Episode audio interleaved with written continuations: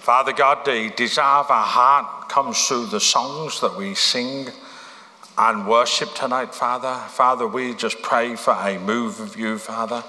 Not a move of us, Lord, but a move of you. And Father, that's our prayer this evening, Lord, that you would come and begin your revival within us, Lord.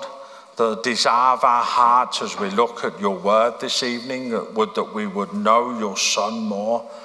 And Father, as we come tonight, we just pray for those that are unwell in our assembly at the moment. We pray that you would touch them and heal them, Lord. Pray for those, Father, that, that are, are suffering, Father God, and those in treatment at the moment, Lord, those uh, feeling lonely, Lord, those suffering with mental health, Lord. We pray for them, Lord, and we simply ask, Lord, would you meet their need this evening, Father God? Father, we thank you.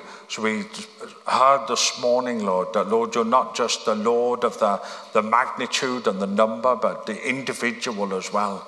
And what is happening to each and every person, Father God, Father, as we've said, you are interested in every aspect of their lives. And we thank you for that tonight, Father God. Bless our time together as we come around your word, for you always have something to say to us, Lord, to encourage us and challenge us, Father God, to teach us and to bless us. In Jesus' name, Amen. Just a couple of announcements uh, for, for this week. Uh, tomorrow, there is no toddler group.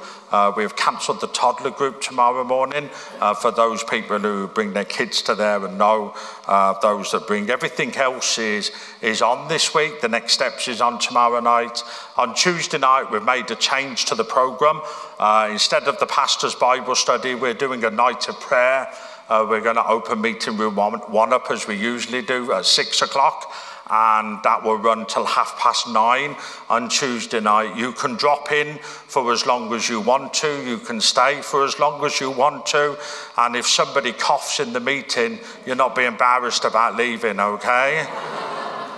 So that is on Tuesday night. Uh, if you want to drop in for 10 minutes, drop in for an hour. We want to pray. There's many things still to pray for in our church, and we want to pray. So Tuesday night, it's not the pastor's Bible study, it's a night of prayer. If anything changes as far as what's going on in church, uh, we will uh, let everybody know as soon as we can. But at the moment, uh, it's just business as usual, and we're continuing uh, on with that. We're continuing on tonight with the um, my broken series, and if we could bring it up on the the back screen uh, so I know what I'm saying.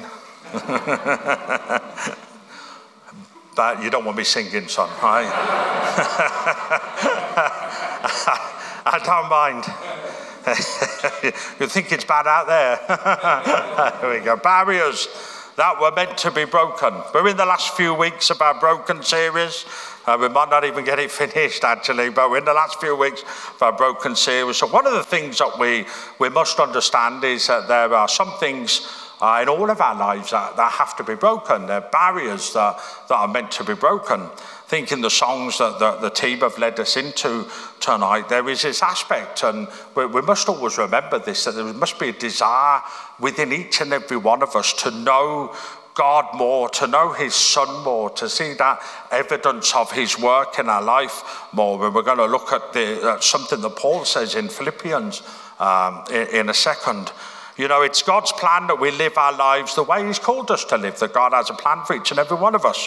But, but there must be some barriers that, that have to be broken. There are some things that, that we have to deal with, and God is in the business of dealing with the stuff in our lives that cause obstacles and barriers uh, to us receiving everything from Him that He, that he wants to give us.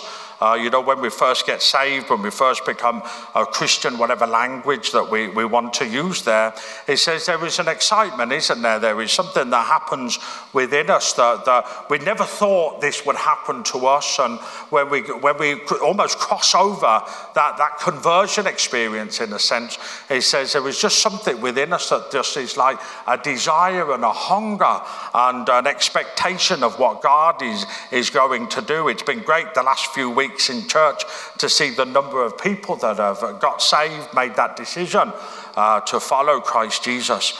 But God does a work in each of our lives and He never stops. You know, as you work on, no matter how long we've been on the journey and no matter how long we've been saved for, it says God is always at work in, in each and every one of us because He's changing us to be the people that He wants us to, to be. He's working in us so He can use us because so obviously the three things that we said at the beginning of this back in January that God often breaks us to fix us, God often breaks us to repair us, but God often breaks us so, so He can use us. And all the way through Scripture, we see the stories of people who, rather than relying on their own uh, dependence and their own ideas and what they've got out in life, God often puts them in circumstances and situations that breaks them so their dependence is totally upon God.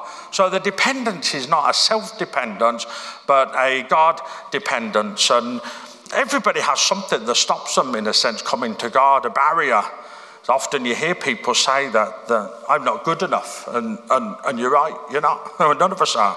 He says we're, we're not religious enough. It just, you know, we talk about how religious we need to be to be a Christian. I, I didn't grow up in a Christian family as we, as we label it. So when I got saved when I was 21, uh, three or four years ago, and um, and just that whole aspect of, of learning the Christian way of life, in a sense. And some of it's not even found in the Bible, but learning that whole Christian way of life. And I often share my favorite story sometimes. Uh, I call it my purple trouser story. Uh, back in the 90s, purple trousers were in the fashion in Birmingham. They were, they were. And so I remember going to church in these purple trousers, uh, and I'd only been saved about four or five months and going to church in these purple trousers. Uh, they were, they were fashionable. They were. They were. Nobody else was wearing them, but they were fashionable. And I remember being called to one side by some of the, uh, an elderly couple in the church who were well meaning, who simply said, you know, it wasn't appropriate to wear these purple trousers in church that they weren't. And I had no idea, as you don't, because when you get saved, you, nobody gives you a, a sort of list of rules. You get the Bible to read, and, but nowhere in there does it say don't wear purple trousers. And so, therefore, often we come at times, and our religion almost uh, keeps us and it stops us. And, and there's people that are, you know, may feel they're not religious enough, or what will my friends think, or one of the concerns that people have is, will I suddenly become boring? You know, uh, people associate being a Christian with being boring and sticking. And everybody has a barrier sometimes. Everybody has something that, that stops them receiving more of what God wants to give them. And the Apostle Paul was, he had some barriers, and it was it was his religion, it was his culture, it was his upbringing. His religion was his priority. There was a barrier to God, and that barrier needed to be broken. And he writes these words in the first 11 verses of, of Philippians, which, which help us because the whole heart of, of what Paul is trying to say here is what matters is knowing Christ Jesus. Say that from the beginning, that everything that he says in these verses, he's simply talking about knowing Christ more. It's a desire of every one of our lives, isn't it, that we would know Christ Jesus more in our lives, you know, through his word, by his spirit in, in our times of prayer that we would know him more. And Paul says these words, and he says, Whatever happens, my dear brothers and sisters, rejoice in the Lord. I never get tired of telling you these things, and I do it to safeguard your faith. Watch out for those dogs, those people who do evil, those mutilators who say you must be circumcised to be saved. For we who worship by the Spirit of God are the ones who are truly circumcised. We rely on what Christ Jesus has done for us. We put no confidence in human effort. Love that part of that verse. We rely on what Christ Jesus has done for us, not my effort or my earning or my payment, but what he's done for us. We put no confidence in human effort, though I could have confidence in my own effort if anyone could. Indeed, if others have reason for confidence in their own efforts, I have even more.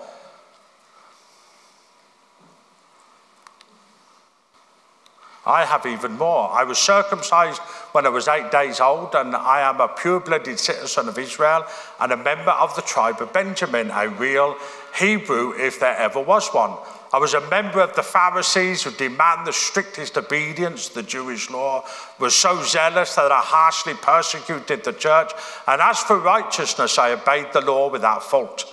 I once thought these things were valuable, but now I consider them worthless because of what Christ has done. Yes, everything else is worthless when compared with the infinite value of knowing Christ Jesus my Lord. For his sake, I have discarded everything else, counting it all garbage so that I could gain Christ and become one with him. I no longer count on my own righteousness through obeying the law, rather, I become righteous through faith in Christ. For God's way of making us right with himself depends on faith. I want to know Christ and experience the mighty power that raised him from the dead. I want to suffer with him, sharing in his death, so that one way or another I will experience the resurrection from the dead. In those 11 verses, what Paul is doing, he's talking about his before experience and his after experience. He's simply listing all of the things that he simply didn't just count as important in his past, they were counted as his trophies in a sense. You know, the, the, those, the, his past, his culture, his upbringing. He was almost listing, this is the way I was, and I thought it was enough. He says, I was obedient to the law that gave me my righteousness. I was a strict Pharisee. And you could see in the list of everything that he gives, he tells you, he tells the, the readers there in Philippi, he says, Look at me. I have all of these things, all of these things that I thought was enough. But as we know, it's not enough. He's religious, he's full of zeal, a pure blooded Hebrew, a Pharisee, obedient to the law, persecutor of the church. And he says these were his priorities until one day he had an incredible conversion experience on the Damascus Road where God gave him an amazing encounter when he lived the rest of his life for God. Lived the rest of his life because he understood that actually what all of these things that he got, that they were worthless. They, they, they, were not, they were not worth anything compared to that value of knowing Christ Jesus, who we met that day. And it's a simple thing as this he, he sort of thought these things mattered, but they actually didn't matter because he really discovered what mattered. How true is that of us in our own lives often that we think there are things that matter and we come to a point in our lives where they realize that they don't matter, but we begin to discover in God actually what does matter. And Paul lists his credentials, his upbringing, his nationality, his family background, his inheritance, his orthodoxy, his activity, his morality. He's got all of these things lined up to simply say, all of this is enough. All of this should please God. All of this obedience to the law and everything I've done. And, and it wasn't. And it wasn't. And neither is anything that, that we do, or neither is anything that we list as a trophy or achievement in a sense that gets in the way of what God has done for you and me in Christ Jesus. You know, these were barriers for him that he had to deal with. And he writes this to the church in Philippi because he wants them to understand that there are barriers to each and every person who wants to live the Christian life. There is sometimes some things that are stopping them, that are a barrier, an obstacle, that God challenges them to deal with. To say, hey, this is the this is the thing that you need to deal with. This is the thing that you need to work on. You know, the amazing thing is, is none of us are perfect, but God is always working in our life to change us to become the people that He wants us to come. Somebody said that God doesn't break things so He can fix them. He fixes broken things so He can use them. And Paul was simply broken here because he thought all this stuff mattered, but it didn't matter.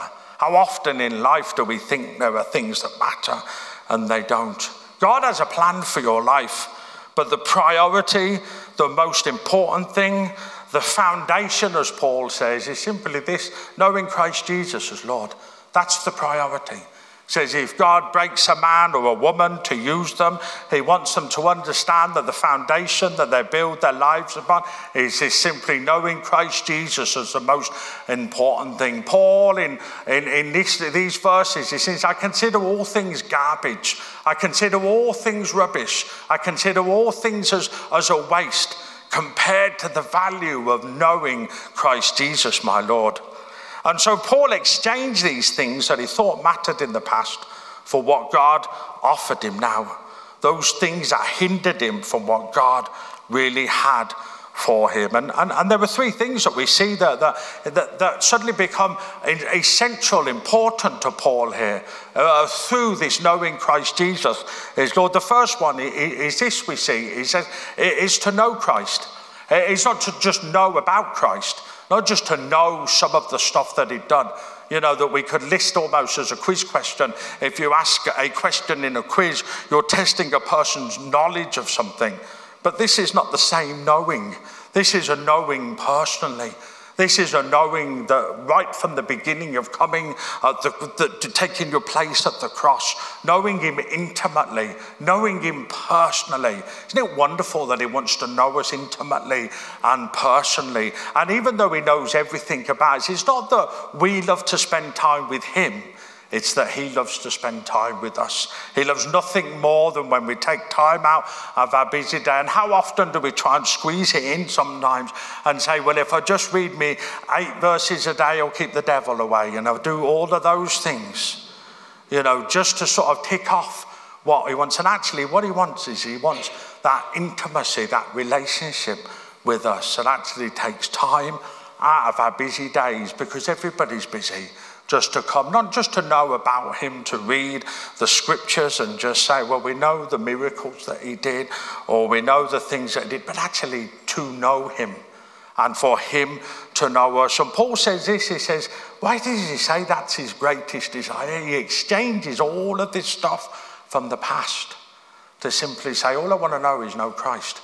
All I want to know is, and it's because of this, is because not when you know about Christ, but when you know Christ, it changes everything about your life. It changes where you go. It changes who you spend your time with. It changes what activities you do. It changes the things that you know you shouldn't do. And that's for each and every one of us. He says that's what happens when we come to know Christ because Paul lists the stuff that doesn't matter anymore and says all of that stuff doesn't matter because the, what matters is knowing Christ because knowing Christ almost extinguishes and gets rid of all that other stuff that Paul thought mattered because Paul was the man that was going out and persecuting the church. Paul was a man that decided these boys that were going around preaching about Jesus, I'm going to go and arrest them all. On the day when they stoned Stephen to death, uh, the first martyr of the church, when they stoned him to death, Paul was the one that was standing there holding the jackets of the people who were lifting the stones to stone Stephen to death. Why? Because Paul was convinced he had got hold of the things that mattered. And God did a work in his life on the Damascus Road and said, That stuff doesn't matter this stuff matters. And I wonder for how many of us God throws that challenge out for us this evening to say some of the stuff that you think matters actually doesn't matter. These are the things that matter. The second thing we see is to gain Christ. And we see that, that Paul, Paul, in a sense, had everything. He says he was obedient to the law. I mean, he just kept the rules. He was strict. He even says, I got my righteousness from the law, which means, in a sense, he never broke any law, any law at all, a strict Pharisee. So he knew the law and he knew what he had to do. And he says he, he, he, he kept all of those rules. Everybody always knows somebody who always keeps the rules, don't they? You know, when you say you're just going to bend a little wall a little bit, there's always somebody that says, I don't think we should do that, it's dishonest. Anybody got a friend like that? That makes you the dishonest one.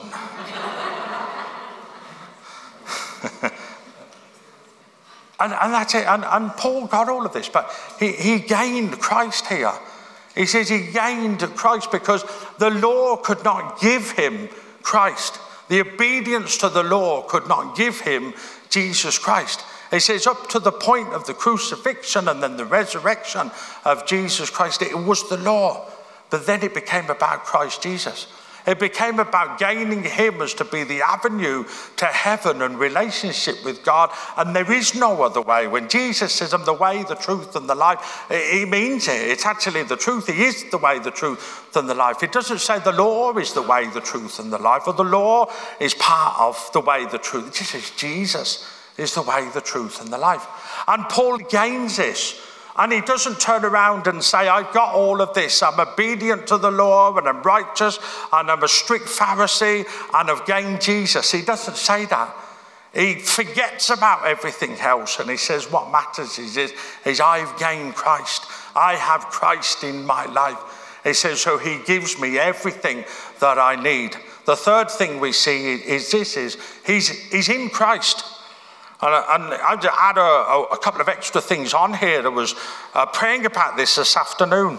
That, you know, the three most important things for us when it comes to Christ is that we are in Christ and we are with Christ, and then we have Christ working through us uh, as well. And you see, when we're in Christ, it gives us the position. It gives us the position that we are sons and daughters of God. Why? Because we're in Christ. So, matter of fact, prince and princesses. And if you've never thought of yourself as princes or princesses, you know, then you are because he's the King of Kings.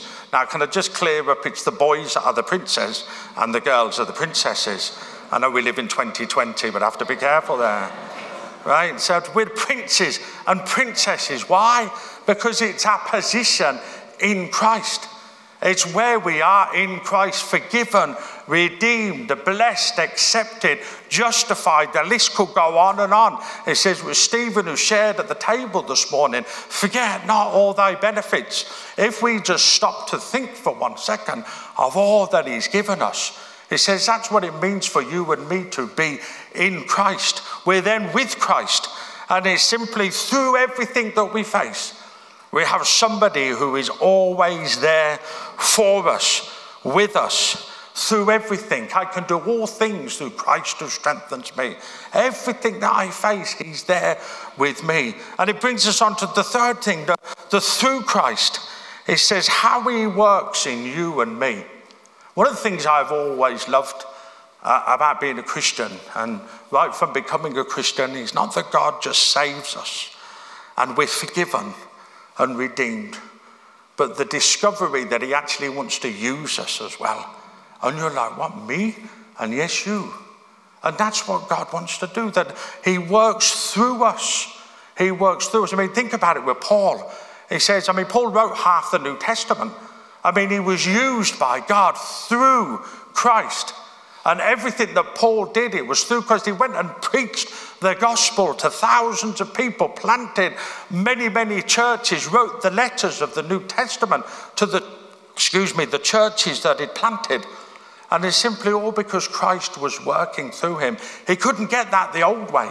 The old way that he lived was one that went out and persecuted the church, the Christians, and stood at the side as he held the jackets of the people who threw the stones.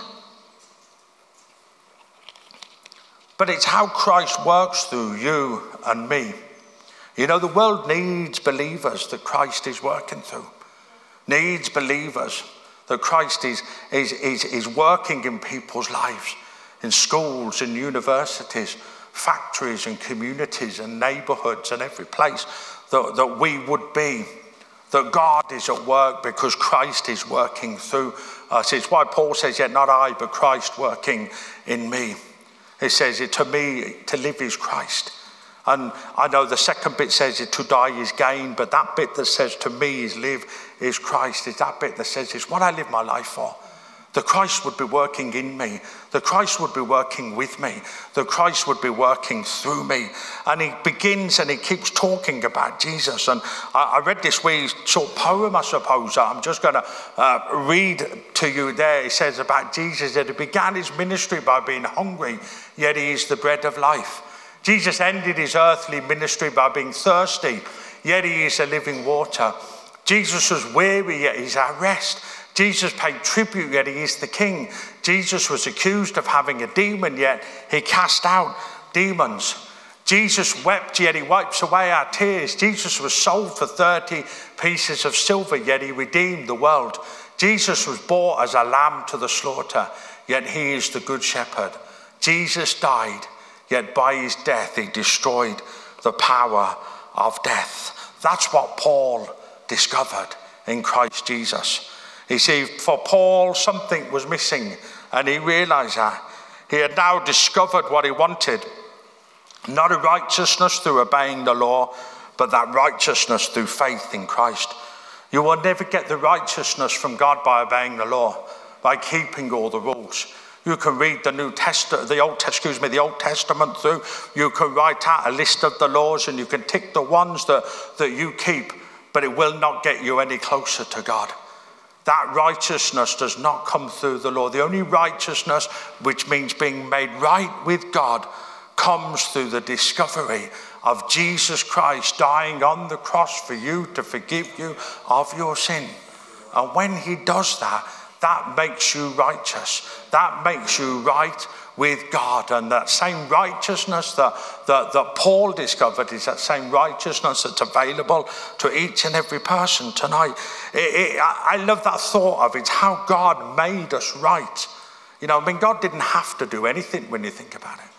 See, as I said this morning, in the middle of eh, eh, the chaos and the mess and the brokenness of the world, God could have done anything, but He just simply stuck His Son right in the middle of it, where all the people were, where the people who were broken and messed up and fragile and, and looking for a shepherd for somebody to lead them. God sticks His Son right in the middle of that. And the end of the journey is that He goes to the cross so we could be made right with him. You see, it wasn't the human achievement that Paul had got that earned the personal salvation and eternal life. It wasn't his accomplishments in life because he considered them worthless.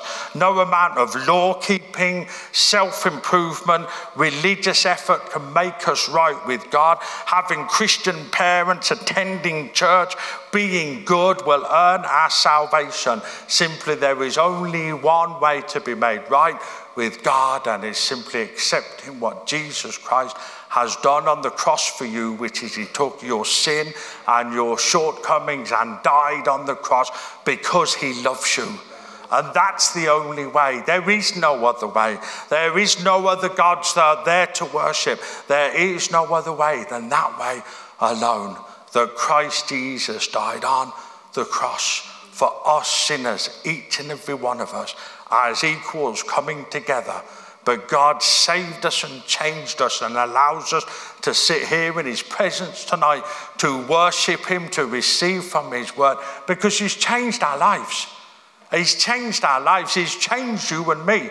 He says, What you were like before, you are no longer like, not because you've improved, not because you've read a self help book, not because somebody has helped you, that people will encourage you. Your change is only down to what God has done in His Son, Jesus Christ. That's what has changed you this evening.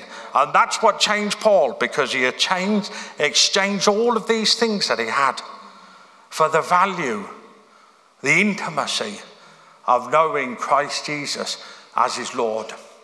And you know, that, that, that thought is, is very interesting because we want Christ as a Savior a lot of the time, most of the time. But often, Christ Jesus as Lord means putting Him first in our life. You see, the Savior bit we all love is something we can worship to, is something we can sing about, and we know we're forgiven and saved and changed. But you see, Christ Jesus came to be our Lord as well. You see, when He becomes our Lord, He becomes the number one in our life, which means every decision that we have to make, we have to make in light of Him being the Lord of our lives. Every decision that we come to, that we have to look at it and say, well, well, does this ruin, does this change the number one priority in my life, having Him as Lord?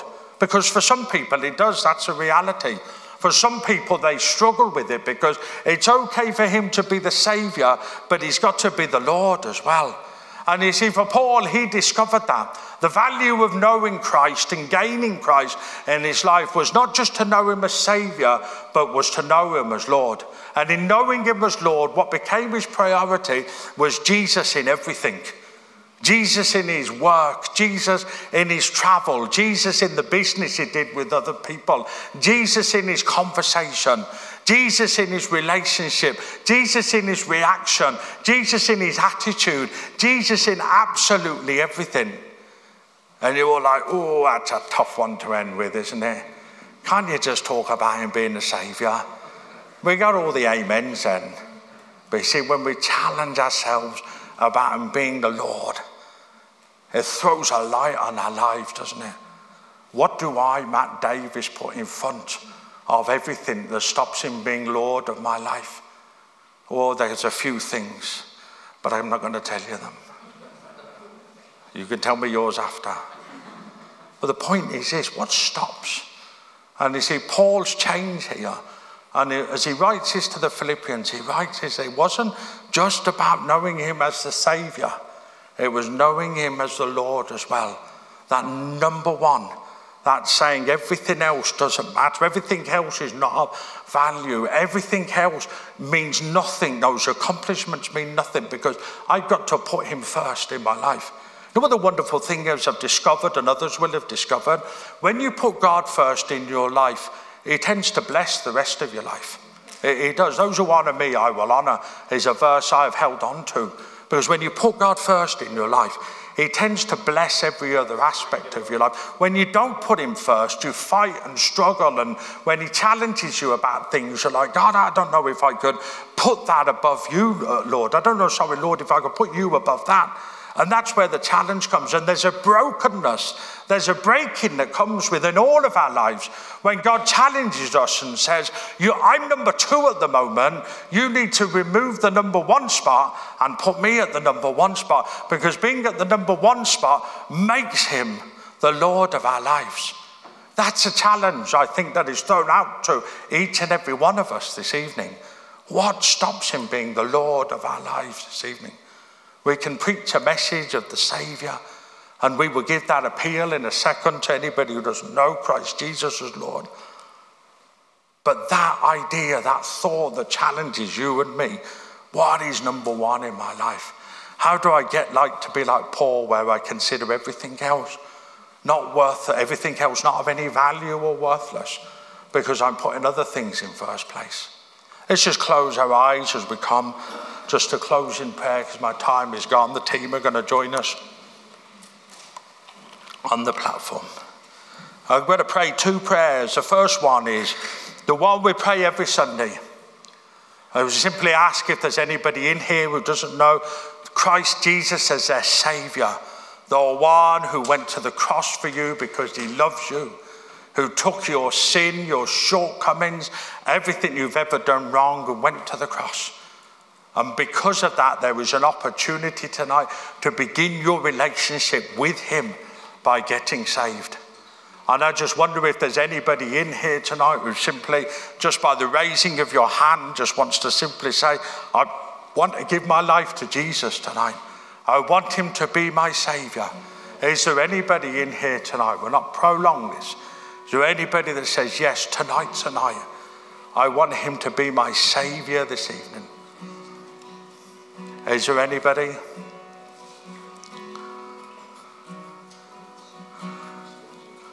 The second prayer we pray is this the one that says we've got Jesus as our Saviour, but we now need to be challenged about Jesus as Lord.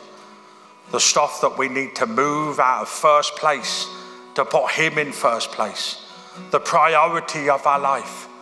The breaking that God does in yours and my life when he simply says, You need to move this, you need to remove this, because I need to be the number one in your life. Not just enough to come to church, not just enough to read the Bible a few times a week, not just enough to say, Well, I'm still living off the decision I made many years ago. But that just says that, that, that thought of removing all the stuff, all the thing that gets in the way of him being number one and number one simply is represented by Him being the Lord of your life, the one that says, Hey, listen. He says, You think I've done some stuff in your life? You wait till you make me number one and see the stuff that I can do in your life. That's a promise that He gives us this evening. So, Father God, we pray this evening for each and every one of us in here, Father. Father God, if there is stuff that is in the way, Father God, if there is stuff that we have put as the priority, the most important things in our life, Father God, would you remove them tonight, Lord? Would you take them away, Lord? Would you challenge us all individually by your Holy Spirit, Lord? Father, you need to do a work in our life, Father God, that breaks us, not, Father, because you want to break us, but because you want to use us. And Father God, we're thankful tonight, Father, you not only save us, but you use us as well. And so, Father God, please speak to hearts this evening. Please speak as the speaker silent, Lord, that you would just continue just to speak to people's hearts and challenge them, Lord, about the things that they need to remove. In Jesus' name, Amen.